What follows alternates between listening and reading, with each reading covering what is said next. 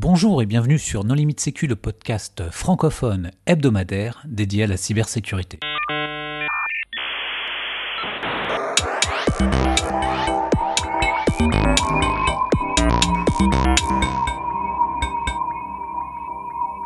Alors aujourd'hui un épisode euh, enregistré en vrai, en euh, présentiel, à l'occasion de la conférence UBIS euh, à Brest, avec un invité de marque, Alexandre Dulonnois du Circle. Pour discuter avec lui, les contributeurs No Limit Sécu sont Nicolas Ruff. Bonjour. Et moi-même, Hervé Schoer. On va parler du cadre de modélisation des attaques, Mitre Attaque. Alors Alexandre, est-ce que tu veux bien te présenter Oui, avec plaisir. En tout cas, merci. C'est vraiment un plaisir de vous rencontrer en réel. Euh, en fait, euh, moi je travaille pour le Circle. Euh, donc on fait la réponse sur incident, on fait pas mal de projets. et indirectement, on est aussi contributeur dans un projet qui s'appelle Attack Community, qui sont en fait un groupement d'utilisateurs de, de Mitre en Europe, mais aussi à l'étranger. Et on fait des réunions en fait régulièrement avec différentes personnes qui participent et qui contribuent aux différents projets et qui utilisent un modèle comme Maitre, mais il y a aussi d'autres modèles matriciels pour définir des techniques, etc. Alors ce modèle Mitre Attack, à quoi ça sert? Alors historiquement, ce qui est intéressant, c'est de voir que c'est un modèle qui est, qui est pragmatique. C'est pas un modèle théorique des fois, ça peut aussi venir de certains modèles qui ont été créés euh, sur papier uniquement. Mais historiquement, ça vient, si je me souviens bien, de 2013. C'était un projet chez, euh, chez, chez, Mitre qui était euh, le Formit Project, qui était en fait la collection d'attaques réelles, donc d'informations sur des machines qui ont été réellement compromises. Et ils ont commencé en fait à structurer ces informations-là pour améliorer la défense. Et au départ, c'était vraiment un petit projet qui a grandi progressivement et ils ont défini en fait les techniques d'attaque. Et vraiment, l'objectif primordial, et c'est ça qui fait à mon avis la force d'attaque, euh, c'est utilisé comme outil de défense. Euh, ça permet de définir en fait les techniques qui sont utilisées par les attaquants et de voir les contre-mesures euh, qui sont nécessaires pour contrer en fait des techniques ou les détecter. Oui, voilà, ça modélise les chemins d'attaque et donc ça, ça aide tout le monde derrière à s'en défendre. Exactement. Et alors, au Circle, comment vous utilisez ce modèle? Alors, on l'utilise à différents endroits principalement quand on fait de la réponse sur incident, on fait de l'analyse, on fait des analyses forensiques et on décrit en fait les techniques qui sont utilisées par les attaquants directement dans euh, le modèle attaque. Euh, on utilise les techniques pour voir en fait si c'est des techniques qui sont nouvelles ou des techniques anciennes, voir s'il y en a aussi des métriques, d'avoir l'occurrence des techniques qui sont utilisées. Donc pour nous c'est un moyen en fait de structurer euh, l'analyse qu'on fait et alors après de collecter cette information et de la partager en renseignement. Donc on, utilise Attack dans MISP euh, pour pouvoir en fait classifier euh, les différentes informations qu'on va collecter au niveau renseignement, euh, par exemple les étapes d'une attaque, les outils qui sont utilisés, et on va associer les différentes techniques de MyTray dans dans, dans nos événements MISP par exemple. Alors MISP est très connu, mais pour nos auditeurs, est-ce que tu peux rappeler ce que c'est que le logiciel MISP? Bien sûr. Donc MISP, c'est une plateforme euh, d'échange d'informations et de description de, renseignements, principalement de cyber, donc de, de, trade intelligence, euh, mais ça peut être utilisé, aussi pour du renseignement en général avec des autres informations complémentaires. Euh, c'est une plateforme open source que tout le monde peut installer et opérer et avoir sa propre communauté de partage. Et en fait, MISP permet en fait de décrire des attaques, des informations sur l'intelligence ou du renseignement et contient dedans en fait différents modèles, dont euh, Attack. Voilà, c'est utilisé par les centres de, réponse aux incidents. Principalement, mais aussi euh, des SOC, euh, c'est aussi euh, des organisations de renseignement utilisées pour partager de l'information. Il me semble qu'on a fait un épisode No Limit Sécu d'ailleurs à ce sujet, auquel j'invite les auditeurs à se référer. T'as pas parlé de ce que c'est que le MITRE en fait et Il me semble que c'est un organisme à but non lucratif financé par le gouvernement américain qui est euh, plus connu pour euh, avoir introduit la notion de CVE par exemple. Exactement. Donc en fait, ce sont les contractants. En fait, c'est un contrat qui avec le NIST. Euh, en fait, Maitre, c'est une sorte de, bras en fait euh, opérationnel pour pas mal de projets euh, américains qui sont souvent dépendants soit du, ministère des Défenses américain ou d'autres ministères. c'est une sorte de centre de, recherche. si vous vous souvenez de de Cuckoo's Eggs. Euh, Maitre était euh, une des cibles d'un attaquant allemand. donc c'est pas une organisation qui est toute jeune, c'est une organisation qui existe depuis un paquet d'années. Maitre a été a plusieurs composantes et euh, Attack et donc le modèle attaque est dans, un, dans une sous-structure d'un Unity, euh, qui est le, fameux Defense Center euh, de, de, de qui a évolué comme une sorte de spin-off au sein de Maitre. Donc c'est une sorte de centre de recherche qui est cofinancé par euh, le gouvernement américain pour avancer certaines technologies dans plusieurs domaines, pas uniquement la cybersécurité, mais aussi la microélectronique et d'autres choses qui sont plus orientées militaires.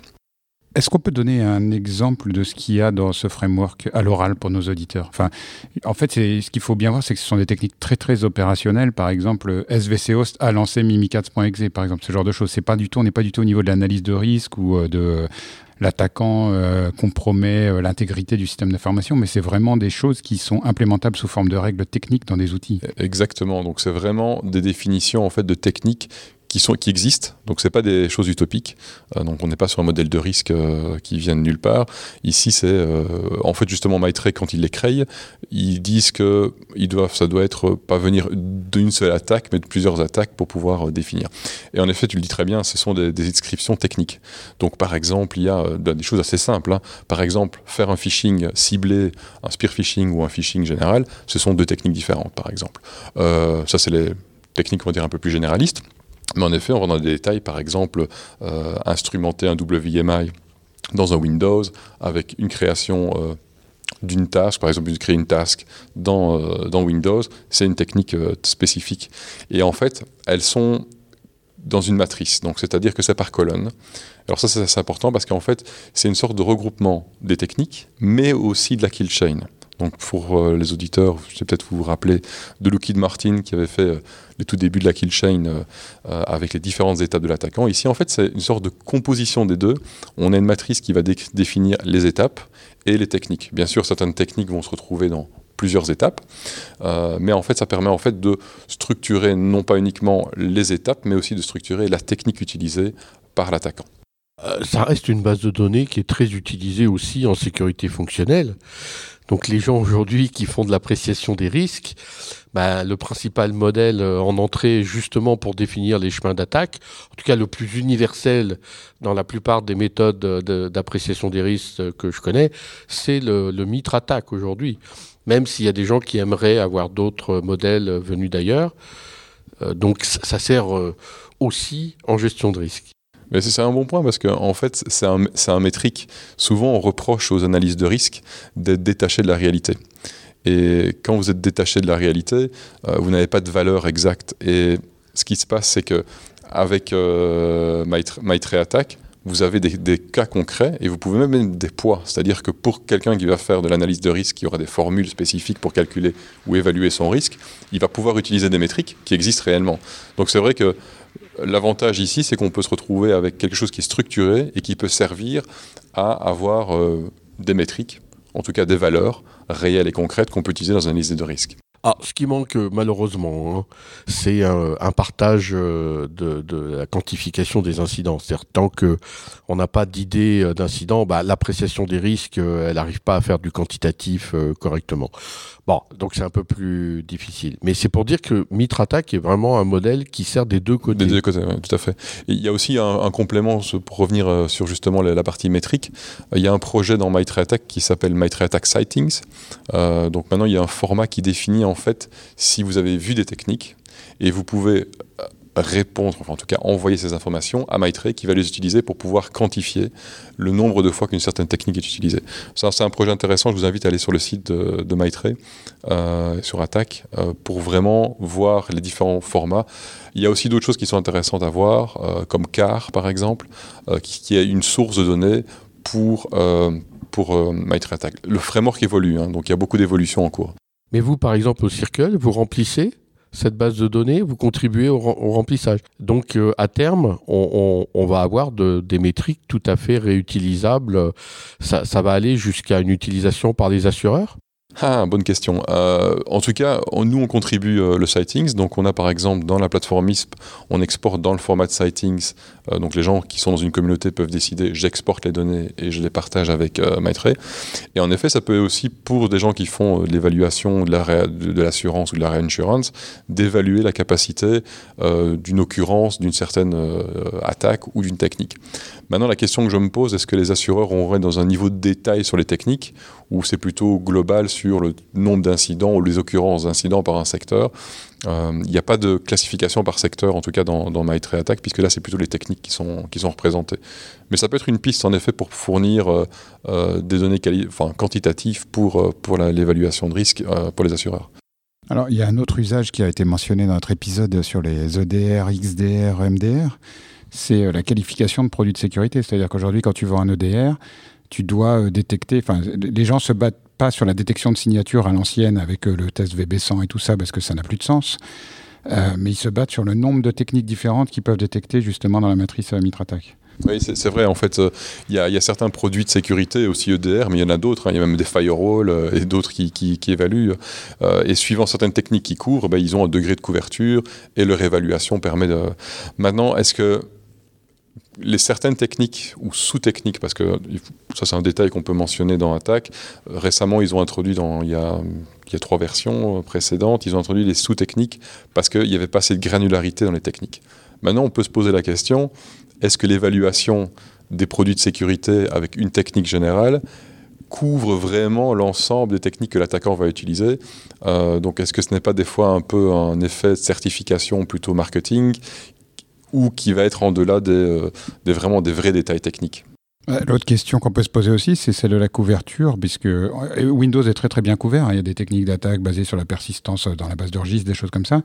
Mais par contre, si j'ai du FreeBSD, ou si je suis dans le cloud, ou si je suis dans le milieu industriel avec du QNX, enfin, est-ce que par exemple l'informatique industrielle est prise en compte dans cette matrice? Enfin, Qu'est-ce qui est couvert, qu'est-ce qui n'est pas couvert aujourd'hui? Oui, actuellement, donc euh, il y a plusieurs. Donc, Attack a le modèle attaque standard qui en effet couvre Windows, Unix, etc. On peut dire que certains operating systems sont très peu couverts il y a un Maitre Attack mobile, il y a aussi un spécial ICS pour l'industrie, euh, qui sont, on va dire, beaucoup plus jeunes que le modèle actuel pour Windows. Donc je suis assez d'accord de dire que les autres modèles qui sont actuellement créés euh, sont plutôt, en tout cas, restent généralistes. Et c'est aussi le problème de remonter d'incidents sur l'industriel, etc. Peut-être qu'il y a beaucoup moins de, de détails d'informations que l'historique qu'on a depuis plus de 10 ans sur des machines Windows compromises, etc. Donc ça, c'est aussi intéressant. Et qui euh, contribue au contenu euh, en dehors euh, des, des, gens de Mitre eux-mêmes? Eh bien, ça peut même être vous. Donc, si vous avez un incident de, sécurité et vous découvrez par exemple un acteur nord-coréen qui utilise une technique particulière sur Android, eh ben, vous pouvez contribuer à la description, euh, vous pouvez contacter sont l'équipe en fait, c'est ça son travail principalement, c'est de collecter ce genre de techniques. Bien sûr, ils ont leurs modèles de collecte qui sont propres à Maitray, qui sont, je dirais, plutôt internes euh, au gouvernement américain. Mais en complément, euh, vous avez des contributeurs externes. Et c'est pour ça que on a cette initiative qui s'appelle Attack Community. Donc si ça vous intéresse, c'est attack-community.org. Euh, c'est euh, des réunions régulières sur des gens qui utilisent euh, Attack. Et donc là, on discute aussi par exemple de techniques, surtout d'outils, mais aussi de techniques. et il y a des gens de chez Maitre qui participent aussi. Et c'est l'occasion aussi de se dire, tiens, est-ce qu'il y a des techniques qui manquent? Est-ce qu'il y a par exemple des sous-techniques qui sont mal catégorisées genre de choses? Donc tout le monde peut contribuer. Et c'est ça qui fait un peu la force du système, c'est qu'il soit aussi ouvert au niveau de la communauté. Tu parles de Corée du Nord, mais le framework ne fait pas d'attribution, non, c'est juste des éléments techniques. Euh, telle, technique n'est pas attribuée directement par le framework à, un threat actor. Oui et non. Euh, dans la structure de données de, euh, de attaque, il y a ce qu'ils ils ont un repository qui s'appelle CTI, qui contient en fait le modèle attaque ainsi que les relations de certaines techniques utilisées par des threat actors. Donc par exemple, si vous avez Lazarus, il y aura le groupe Lazarus avec la définition. Donc en fait, MyTradeTech va même un peu plus loin, ils décrivent que tel acteur utilise tel type de technique. Donc dans le modèle lui-même, dans la matrice, en effet, il n'y a pas d'attribution. Par contre, ils ont de la confirmation. En fait, en fait c'est utilisé comme confirmation. Si par exemple, euh, imaginons que i7 euh, fait un rapport sur Lazarus euh, en disant telle et telle technique, mais ils vont utiliser ça comme source. Ils vont les utiliser et les décrire. Donc, MyTrain ne fait pas l'attribution indirectement, en effet, mais par contre, ils vont utiliser l'attribution des autres pour pouvoir, en tout cas, corréler l'information. La communauté, tu parles de réunions, mais les réunions, ça ne doit pas être très efficace, non? Surtout s'il y a des dizaines de personnes. Est-ce qu'il y a aussi un Slack? Est-ce qu'il y a un système de ticketing? Enfin, est-ce que c'est sur GitHub? Enfin, comment ça marche? Comment ça, comment ça s'organise quand tu veux pousser une nouvelle information? Alors, ça, c'est le. Bon, moi, je ne, suis pas directement lié à, à hein, même si on travaille beaucoup avec eux. Eux ont leur propre modèle pour recevoir. Donc, actuellement, et c'est un peu le reproche qu'on peut faire au système, ça reste par email. Ils ont un projet de le faire en issue GitHub. Donc vous pouvez actuellement déjà discuter de certaines euh, techniques sur leur repository GitHub, mais ce n'est pas normalisé pour l'instant. Euh, il y a donc le, Richard Strauss, qui est le, directeur euh, d'Ingenuity sur la partie defense et sur la partie attaque, voudrait améliorer ça et justement d'avoir un truc qui soit plus ouvert au niveau des contributions, d'avoir un modèle un peu, un peu un modèle open source qui serait aussi avec, avec les issues, etc. Maintenant, je me pose la question, dans certaines discussions de, de techniques, etc., est-ce que tout doit être public? Je ne sais pas. Est-ce que euh, certains euh, contributeurs préfèrent carrément envoyer un email et que Maitre fasse le, boulot derrière Ou est-ce qu'ils préfèrent d'avoir une discussion en public sur GitHub? Je ne sais pas. À mon avis, il y a peut-être différents modèles de contribution euh, qui sont possibles. Est-ce que tu crois vraiment qu'il existe des techniques totalement incroyables, enfin je sais pas, des backdoors UFI ou des, carrément des, attaques laser sur des composants en usine pour backdoorer des équipements qui seraient envoyés et donc les gens auraient un, tel niveau de criticité ou de, une attaque tellement avancée que les gens ne voudraient pas en discuter publiquement parce que pour moi, la plupart des techniques d'attaquants sont quand même rapidement recopiées, connues, documentées dans des papiers, etc. Oui, en fait, à mon avis, ce qui inquiète certaines organisations, il y a peut-être certaines attribution ou organisation qui serait prêt à en discuter, mais c'est pas spécialement la technique, mais c'est simplement le, lien du fait qu'ils discutent d'un incident probable qu'ils auraient eu peut-être. Et à mon avis, c'est peut-être ça qui puisse le, bloquer. Mais en effet, la majorité des techniques sont des techniques qui sont connues, etc. Euh, mais euh, sur certaines techniques, à mon avis, euh, c'est 99%, les gens veulent, veulent que ce soit ouvert. Alors donc si je comprends bien, euh, le gouvernement américain est l'un des principaux contributeurs du projet. Enfin, est-ce qu'il remonte beaucoup de techniques d'attaque ou est-ce que c'est plutôt les entreprises privées euh, type S7 que tu as cité, CrossStrike et autres? Euh, je, crois qu'il y a un peu des deux. Hein. Il y a historiquement au départ, bah, c'est projet Formid, donc c'est quand même typiquement, on va dire, centré américain et gouvernement américain. mais j'ai l'impression quand même que maintenant il y a quand même beaucoup de sources complémentaires qui corrobore en fait euh, l'input qui vient, qui vient du gouvernement. Euh, de ce que nous on connaît, en tout cas de ce qu'on a vu au niveau interaction, ils sont assez ouverts. Euh, je n'ai jamais vu de filtrage particulier parce que ça serait une technique qu'ils ne voudraient pas diffuser, etc.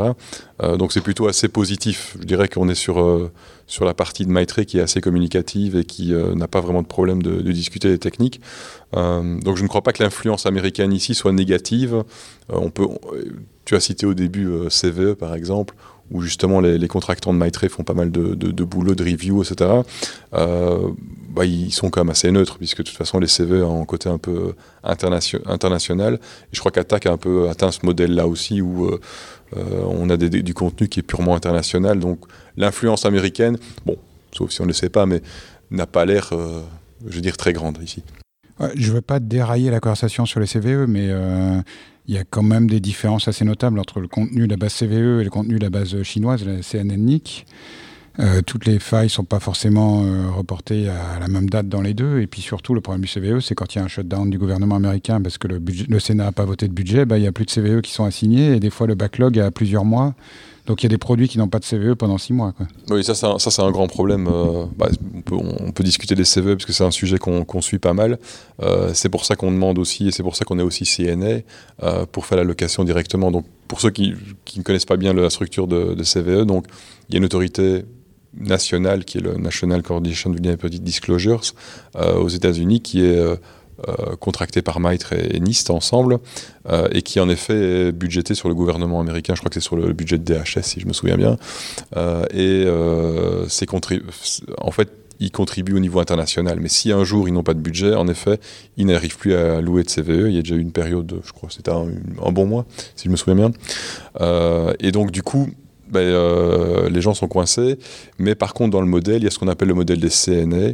Donc le CNA, c'est l'organisation qui va aussi recevoir des poules, en fait, de numéros CVE, et qui peut les allouer, euh, qui va aussi faire euh, la description, etc., et qui seront soumis dans la base de données au final. Donc, dans les cas d'urgence, il y a toujours des solutions alternatives. c'est ce qui s'est passé, par exemple, lorsqu'il y a eu ce problème de budget. c'est JP CERT qui a par exemple loué énormément de CVE à cette époque-là parce que c'était plus facile de, les joindre à ces et eux sont CNA. Euh, mais il y a la discussion européenne dans la directive NIS2, il y a, il y a un point justement sur, sur l'allocation de CVE au niveau européen. Euh, c'est un sujet à débat. En Europe, qu'est-ce qui contribue le plus? Alors, euh, je ne suis pas sûr qu'il y ait des statistiques sur les contributeurs, euh, mais il y a quelques grosses organisations qui sont fort actives. Euh, je sais que par exemple Siemens est assez actif, pas mal de CERT européens sont aussi actifs et rapportent de l'information pour les techniques, des corrections aussi.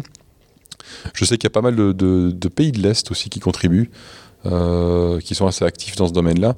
Je ne crois pas qu'il y ait de statistiques exactement sur les contributeurs, euh, mais je crois que c'est vraiment un panel international. En effet, historiquement, c'est beaucoup d'Américains, mais je crois qu'il y a quand même pas mal de gens qui, au niveau international qui contribuent. Et Lancy, qui utilise dans sa nouvelle méthode et BioCRM euh, le Mitre Attack, elle contribue? Probablement oui, le CertFR, à mon avis, contribue, à mon avis, euh, indirectement des techniques. Euh, il y a sûrement des références même sur certaines des techniques où ça pointe sur des rapports de, de l'ANSI ou autres. Donc euh, c'est aussi des contributeurs. Je ne sais pas le niveau de contribution, mais à mon avis, ils doivent contribuer comme, je dirais, tous les certes au niveau européen. Et alors quel est l'avenir de ce, de ce modèle euh, des attaques? Il va perdurer éternellement, il va se développer? Comment tu vois le, futur? Euh, Justement, au dernier meeting qu'on a eu pour l'attaque community, on a eu une discussion assez intéressante. Bon, donc, on parlait justement de, modèles industriels, euh, de modèles spécifiques dans les réseaux mobiles, par exemple. Et donc, d'arriver plusieurs matrices attaques pour différentes techniques. Maintenant, la question qui est est-ce qu'il faut une convergence pour avoir une matrice générale qui contient toutes les techniques pour tous les operating systems et les, euh, tous les autres secteurs? Où euh, on garde des matrices séparées. Euh, par exemple, il y a le modèle pré-attaque, donc tout ce qui est euh, reconnaissance, attaque avant, etc. C'est aussi c'est séparé. Mais à terme, est-ce que ça va devenir plus grand? Donc il y a des discussions sur ça, de savoir exactement comment ça va, ça va évoluer.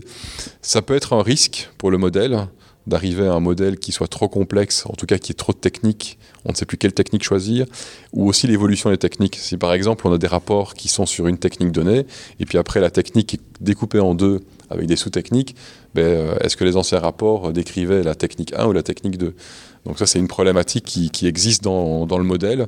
Dans tous les modèles, c'est un, peu, un peu le cas. Donc ça, ça peut être un risque. Euh, en tout cas, ce que je peux voir, c'est que c'est utilisé, il y a des contributeurs, ça fonctionne. Maintenant, il va falloir faire des choix stratégiques sur euh, la structuration du modèle et pour, un moment, à mon avis, éviter euh, ce genre de conflit où on a trop d'informations ou une évolution, des révisions aussi, quelle est la bonne version, de quelle technique, etc. Mais est-ce que le modèle arrive à rester indépendant des vendeurs de produits de sécurité Parce qu'à l'OWASP, il y a eu des problèmes sur le top 10, par exemple. Euh, il y a eu des débats il y a quelques années, euh, ça n'avait pas l'air totalement neutre par rapport euh, aux solutions qui étaient offertes sur le marché. Est-ce que là, par exemple, il n'y a pas des gens qui vont tenter de pousser des techniques d'attaque parce que eux-mêmes ont des produits qui sont capables de détecter ce type d'attaque très spécifique Je pense, je sais pas, j'allais dire le process following, mais c'est peut-être un peu trop spécifique comme cas. Mais voilà, des, des, trucs vraiment très niches que les gens vont avoir tendance à pousser parce que eux viennent avec une solution qui résout justement ce problème-là et qui sont les seuls à avoir sur la matrice. C'est une bonne question, surtout il y, a, eu quand même un changement au niveau de MyTrace, c'est-à-dire que c'est venu sur Ingenuity, qui est là cofinancé et aussi sponsorisé par certaines organisations. Donc ce n'est plus un modèle qui est purement, on va dire, euh, centré sur le gouvernement américain, mais c'est un modèle qui contient les entreprises privées aussi.